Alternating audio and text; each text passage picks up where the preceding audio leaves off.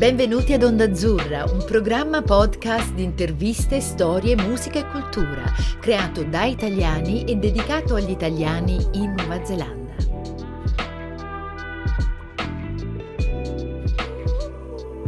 Benvenuti a Onda Azzurra, la voce degli italiani in Nuova Zelanda. Oggi vi presentiamo un nuovo episodio della serie tematica I viandanti della cultura. Conversazioni letterarie tra Federico Magrin e Marco Sonzogni. Io sono Federico, scrittore e giornalista. Io sono Marco, docente universitario e scrittore. Prima di incominciare, vi ricordiamo che questo episodio è realizzato grazie al supporto dell'Ambasciata d'Italia a Wellington, al Servizio dell'Italia in Nuova Zelanda e del Ministry for Ethnic Communities, che promuove la diversità ed inclusione in Aotearoa. Oggi vi parleremo di Fabrizio De André, non solo un cantante, uno scrittore, un poeta, ma anche un eroe popolare un personaggio fuori dalla storia, astorico. Partiremo da una canzone che è molto significativa per Marco. Carlo Martello ritorna dalla battaglia di Poitiers e la sua connessione con Paolo Villaggio. Grazie della eh, presentazione, Federico. Sì, è una canzone che mi sta particolarmente a cuore perché non tutti sanno insomma, che il testo è stato scritto da uh, Paolo Villaggio in collaborazione con con De André. E poi toccheremo ecco, qualche aspetto sulla natu- natura della poesia come canto e sulla lingua di De André, sul suo ruolo nella nostra, nella nostra cultura. Quindi ti ringrazio di aver accettato questa proposta di partire con, con questa canzone. Ecco, ascoltiamo un po' di De André. Riflette fier in sella dei mori il vincitore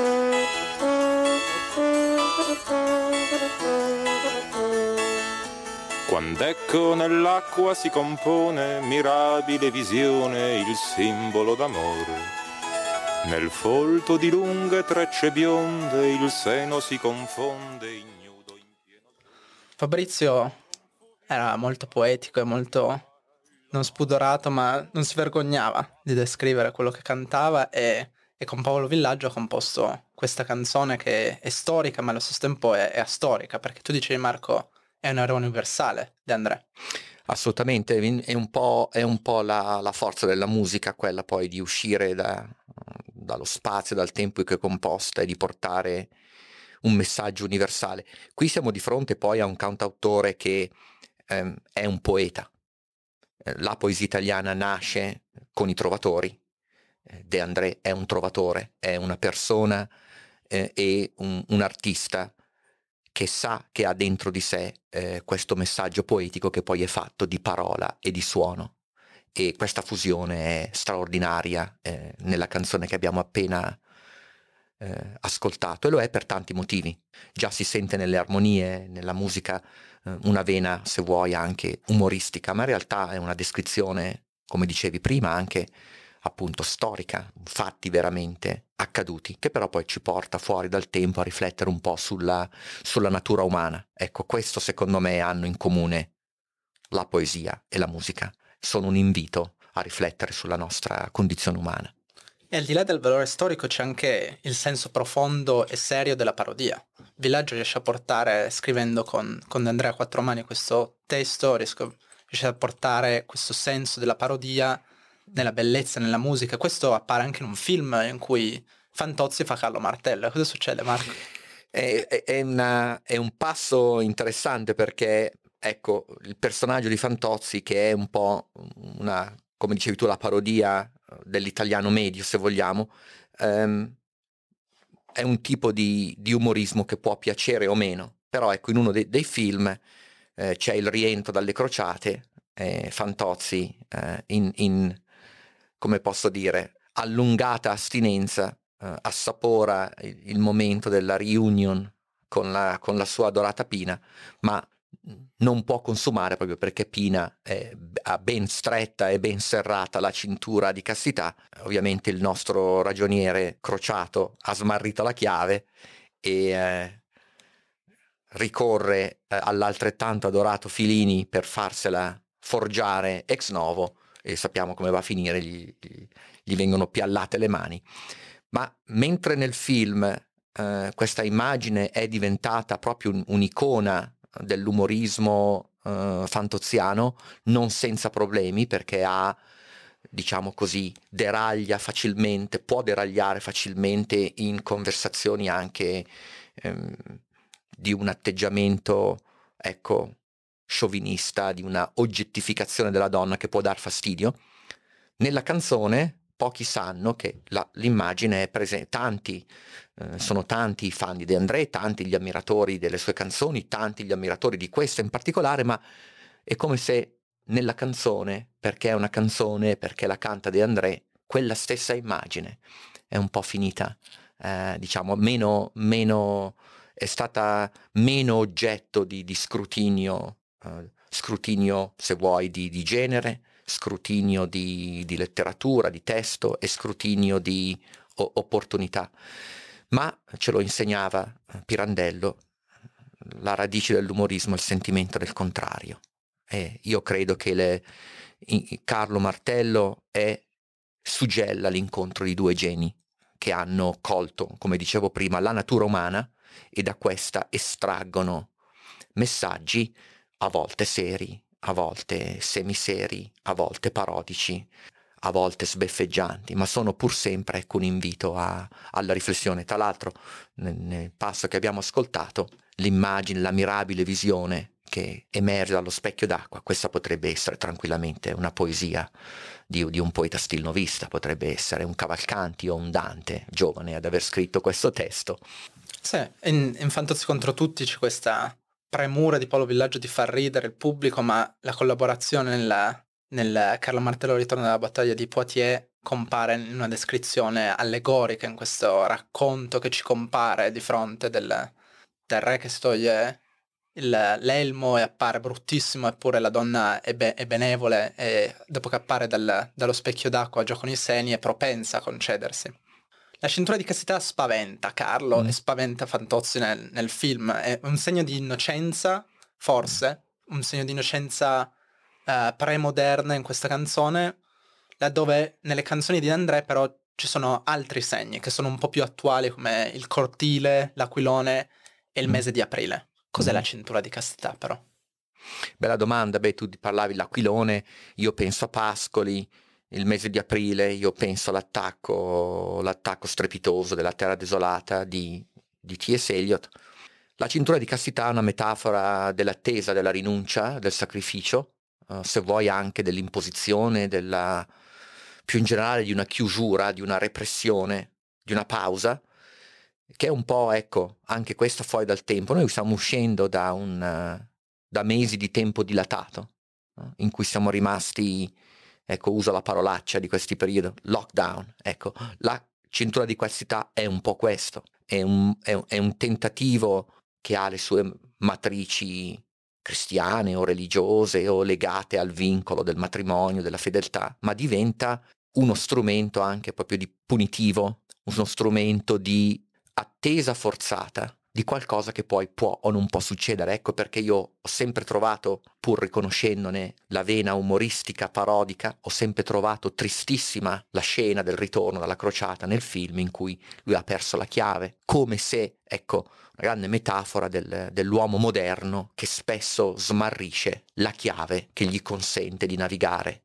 eh, tempi, luoghi, situazioni sempre più complesse, sempre più alienanti. Detto questo, siamo di fronte a un bisogno fondamentale che è quello di sentirsi vicini del contatto fisico dell'unione io credo che ascoltare questa canzone, spogliarla dalla sua veste parodica e metterla in un contesto che ci ha isolato, allontanato, che ha messo a tutti la cintura di castità che è questo contesto causato dalla pandemia e, dal, e dai vari lockdown, ecco credo che sia anche liberatorio, per cui affidarsi ai maestri è sempre una salvezza. Sì, perché De comprendeva, trafiggeva la, la sessualità perché aveva una sensibilità inattuale, trafiggeva tutte le, le epoche e coglieva qualcosa che era epico, apocale, era al di fuori della storia.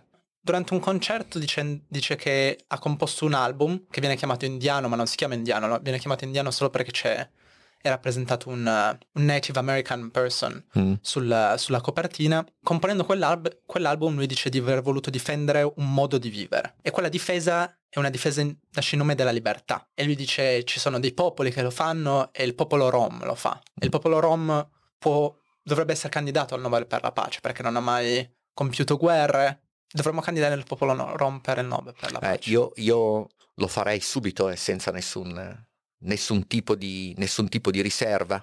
La tua domanda provocazione è anche molto attuale perché ci sono una, uh, dei TV series, reality show ora sulle, sui varie declinazioni delle, delle genti rom, dove vengono seguite nei loro spostamenti, nelle loro tradizioni, matrimoni più o meno combinati, feste clamorose, abiti sgargianti, invasioni di massa, eppure c'è, io credo che questo intendesse De André, una purezza nel loro modo di vivere, incorrotta proprio, ecco, una, una custodia delle proprie tradizioni, un rivendicare la propria libertà che fa di questa gente un araldo appunto di purezza.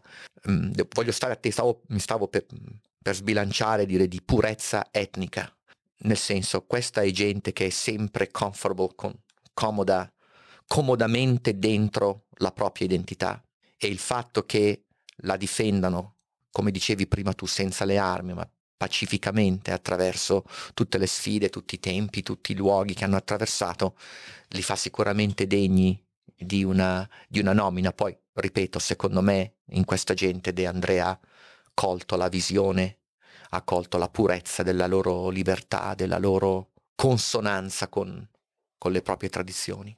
Sì, bisogna pensare che magari pensiamo a Costurizza con la rappresentazione mm. del, del, popolo rom, mm. di questo nomadismo. Nel nomadismo non ci può essere la guerra, però se pensiamo guerra oggi pensiamo anche all'Ucraina. E mm. in, quel, in quel concerto De André introduce il concetto di liberticidio. In Ucraina cosa sta succedendo? Ci sono delle operazioni fuorvianti e divisive, in Russia lo chiamano operazione speciale, è una guerra dove c'è un aggressore, certo. c'è un aggredito, però in Europa sta succedendo anche qualcosa di strano con la cultura, vengono bistrattati dei grandi della, della letteratura, dei professori vengono intimiditi mm. da un punto di vista culturale. Credo che liberticidio sia una, di nuovo ritorno alla, al genio di De André di essere fuori dal suo tempo e di avere questa quasi visione del, del futuro, di essere attuale. Sarebbe bello averlo qui adesso e poter immaginare cosa canterebbe, cosa direbbe eh, in un concerto. Io sto sempre molto attento nel prendere le parti, devo dire che seguo con angoscia quello che sta succedendo e lancio una provocazione. Eh, vedo tanta premura giusta eh, per, per esempio, aiutare i nostri, i nostri colleghi accademici ucraini, ma non sento n- nulla per i giovani, meno giovani accademici russi, che da un certo punto di vista sono in difficoltà ancora più grande, mentre per eh, i colleghi ucraini o per la gente ucraina può esserci un, un futuro fuori proprio anche da, questo, da, queste pagine tremende che, stanno, che, che la storia sta scrivendo. Spesso mi chiedo cosa stia succedendo in Russia con la libertà di stampa, con la libertà d'opinione. E quindi, come dicevi tu, è assurdo pensare di porre fine o porre rimedio a quanto sta succedendo cancellando eh, corsi di letteratura russa, annullando un rapporto che per me è anche ancestrale con la tradizione slava, che tra l'altro eh, è molto bello perché nella parola mondo, mir, c'è la parola pace, nel, anche questa, ricordo con, eh, dopo l'11 settembre, ci fu un aumento esponenziale da parte di intellettuali, giovani, studiosi, nel volersi documentare sul mondo islamico, per anche capire un po' cos'era successo quel trauma. Qui invece è l'opposto. C'è una guerra causata da um, un, la storia dirà chi è, um, causata da una persona che ha deciso di invadere e quindi noi ci dimentichiamo di tutti i maestri, incluso Gogol, in nome del quale Villaggio ricevette un premio proprio come scrittore, tornando al binomio De André Villaggio. Quindi stiamo attenti, ecco, anche, mm. anche a prendere subito posizioni o a concentrarci su un, un lato della medaglia e non sull'altro. Eh, e poi solidarietà a chi ecco, cerca sempre e comunque di raccontare una storia da prospettive diverse, credo sia importante mantenere questo senso di ascoltare tutte le campane. Poi, ripeto, la storia, speriamo a breve termine, ci dirà cosa fare. Ovviamente noi in studio stiamo partendo per delle tangenziali e stiamo descrivendo, ci stiamo collegando a un'istituzione molto attuale. Allora però De André cosa diceva? Che chi rassomiglia a se stesso difende la libertà. Lui mm. si concedeva questi, questi, mini saggi vocali prima mm. del, di, di comporre le canzoni durante i suoi concerti e allora diceva che il diritto di rassomigliare a se stessi deve essere garantito, altrimenti si sta condannando la libertà. La libertà che però non deve essere vista come una concessione per fare la guerra o per un conflitto, deve essere come condizione della pace. E qui noi ci potremmo co- collegare a un ultimo tema sì. che volevamo affrontare, le traduzioni. Mm. De André è un grande traduttore affamato di, di letteratura e legge molto e, e, ascolta molto canzoni francesi, Brassens, eh, oltre oceano, eh, Stati Uniti, ascolta Bob Dylan, li, legge Lee Masters. Cos'è la traduzione per un cantautore? Stavo per non dico interromperti, ma per attraversare quando hai toccato hai, di nuovo la parola libertà, mi è subito venuta in mente la, il dualismo tra una traduzione fedele, letterale e una libera. No? La traduzione è un momento di dialogo, la traduzione è il dialogo più intimo che possiamo avere con eh, un qualcosa che è altro da noi, quindi tra l'italiano e altre lingue, tra la cultura italiana e altre culture, tra i dialetti e l'italiano standard. E quindi è un, è un dialogo inclusivo, è un dialogo costruttivo. Poi ovviamente all'interno di questo dialogo c'è eh, la matrice creativa della persona che traduce e che decide che segno lasciare nel, nel, testo, nell'autore, nella voce che va, va, a dialogare. Io credo che De André abbia fatto questo, cioè abbia saputo assorbire melodie, fraseggi, testi di altre tradizioni e di farle diventare parte del suo DNA di eh, cantautore, di scrittore, di, di poeta di interprete della multimodalità e in questa interpretazione creativa possiamo vedere un'altra grande manifestazione di libertà, di scegliere quello che è consono alla nostra personalità, al nostro, alla nostra poetica, al nostro bisogno di comunicare. Hai detto una cosa molto bella prima, c'è pace laddove possiamo essere fedeli, consoni a noi stessi.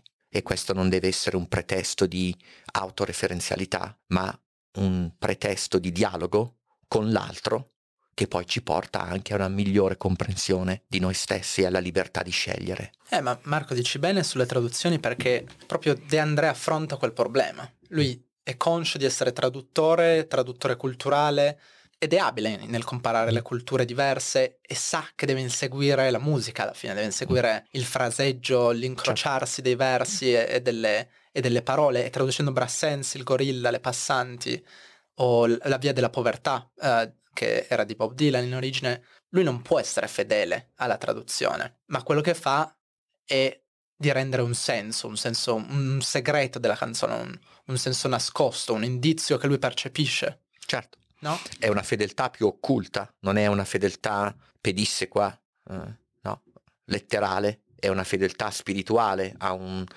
ha un impulso che poi lui eh, plasma all'interno della propria, della propria musicalità. E in questo anche è visionario perché va po- proprio a toccare, per esempio, un, uno scrittore, poeta, cantautore come Bob Dylan che poi l'Accademia di Svezia ha voluto innalzare eh, all'onore più alto riservato solitamente agli scrittori, conferendogli il premio Nobel, un premio Nobel che è stato, come sai, particolarmente controverso, ma lo è eh, per chi forse non sa ecco, che Bob Dylan come peraltro De André ci sono eh, cantautori, trovatori come loro che, per i quali non c'è veramente differenza tra la parola scritta e la parola cantata. È una parola, un'energia, i greci usavano questa bellissima parola energeia, è un voltaggio e a questo credo che, questo credo che convergano le poetiche e le estetiche di, di De André come di Bob Dylan, come tu adesso hai parlato di De André traduttore, mentre parlavi di lui a me è venuto in mente Branduardi che ha tradotto Yeats meglio di tanti accademici, per esempio, eh, proprio perché rientra ecco, in quel modo di interpretare, di ricreare che hai descritto tu. Eh, Bob Dylan ha scritto Durango e De André ha scritto invece, ha tradotto Avventura Durango. Ascoltiamone un pezzo.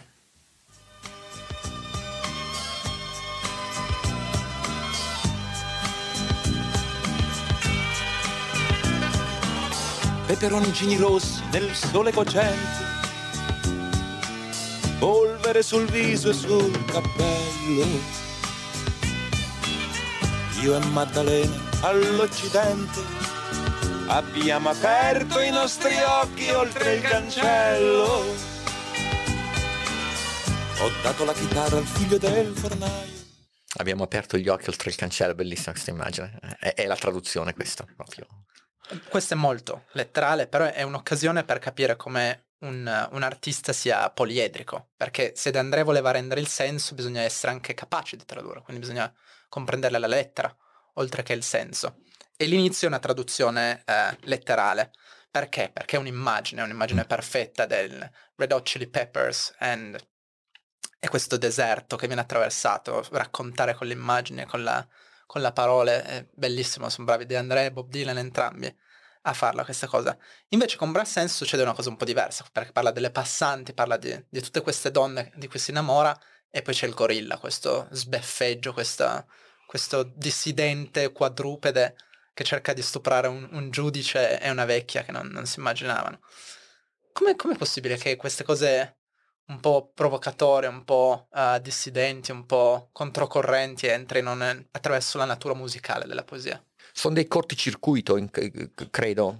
È sempre poi difficile ricostruire cosa sia passato per la mente del, per la mente del cantautore, no? Ma è come forse un, invocare una forma preumana, umana, preumana, coinvolgere il mondo animale che per certi versi è così vicino a noi e per altri invece così lontano. Ecco, non, non, so, non saprei dare una spiegazione che non sia quella di ecco, un cortocircuito comunicativo, quasi un simbolo che non ti aspetti, che entra, che interrompe la prevedibilità. E permettimi di ricollegarmi di nuovo a Villaggio, quando la figlia viene sbeffeggiata eh, dai, dai, superiori eh, per gli auguri di Natale, viene considerata una babuina, quando poi diventa madre, mette al mondo una, una creatura che è più vicina a un animale che a un essere umano. Quindi eh, di nuovo, sentimento del contrario, una tristezza, la gente poi ovviamente ride, la gente trova in queste forme, in questi momenti di imprevedibilità in cui altri mondi, altre forme vengono coinvolti. Io credo che De André lo, fa- De André lo faccia ovviamente qui con una, permettimi l'espressione, delicatezza creativa superiore a quella che poi c'è per esempio in altre situazioni, ma io lo definirei un cortocircuito, un richiamo ecco, ad altre forme di vita e di comunicazione che sono prossime alla nostra e dalle quali a volte possiamo anche imparare. Se attraverso la Pivano le, le arrivano ad Andrea questa la letteratura, grande traduttrice, la poesia eh, di Dylan e Lee Masters, dobbiamo capire anche quello che ha detto Marco prima. De André è portatore di una tradizione mediterranea. Lui è in grado di comprendere tutto quello che succede nel Mediterraneo a livello musicale e lo fa magari in un album come Creuse de Ma, in cui utilizza il, il dialetto, il dialetto genovese, e vengono utilizzati anche degli strumenti che provengono da tutta l'area mediterranea, dall'est, quindi Middle East, dal Nord Africa, e tutto questo viene concentrato in un album, che poi rimane ovviamente in De André e rimane perché lui è affezionato alla fine come, come molti altri ai, ai dialetti, alle, alle, lingue idiomatiche. Pensiamo anche a Pasolini, su cui c'è di recente stata una puntata per Onda Azzurra. Pasolini era un grande innamorato delle, delle lingue idiomatiche. E i dialetti vengono usati, un po' sfruttati. De André usa il sardo, eh, il genovese, che cosa sono i dialetti per la letteratura? Una bella domanda. Noi pensiamo di essere una, un paese unito, in realtà la nostra unità è, è, è giovane, è recente. Prima di quella eravamo una accozzaglia di stati staterelli, ciascuno dei quali aveva non soltanto le proprie regole, le proprie monete, le proprie tradizioni, ma appunto anche la propria lingua. Quindi il dialetto ha una matrice storica, comunicativa importantissima, per certi versi molto più profonda di quanto non l'abbia l'italiano standard. Del resto, senza voler fare la storia della lingua italiana, la letteratura nasce nella corte di Federico II in Sicilia e poi Dante, facendo il suo tour nazionale, si pone delle domande e, suggerisce il toscano, letterario, il toscano come lo eleva a prestigio letterario e quella diventa modello. Lo stesso Manzoni, quando va a sciacquare i pani in Arno, che fa? Si libera del dialetto per diventare universale. E invece credo che il dialetto sia un'arma potentissima per rimanere legati alle tradizioni. Tornando a quel nomadismo, l'artista è nomade ed è a casa in tutte le lingue, in tutte le acustiche e in tutte le tradizioni. Ecco, bellissima questa immagine del, dell'artista viandante, perché noi siamo qui in Nuova Zelanda ma, ma siamo italiani, quindi siamo un po', un po', viandanti, un po' nomadi anche noi, affezionati all'italiano ma parliamo inglese tutti i giorni. Ecco, siamo al fondo di questa prima puntata dei nostri nuovi dialoghi sberleffi, speriamo ce ne siano in futuro. E come Carlo Martello ci dileguiamo nell'etere e ce ne andiamo. Con questo senso più nuovo che abbiamo cercato di dare alla nostra puntata, un senso più attuale, più coinvolgente, speriamo di avervi coinvolto a sufficienza. Grazie. Alla prossima.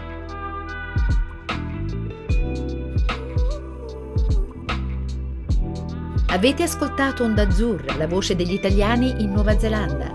Vi ricordiamo che potete trovare tutti gli episodi sul sito ondazzurra.podbean.com e su Spotify, Apple Podcast, Google Podcast o sulle vostre piattaforme preferite.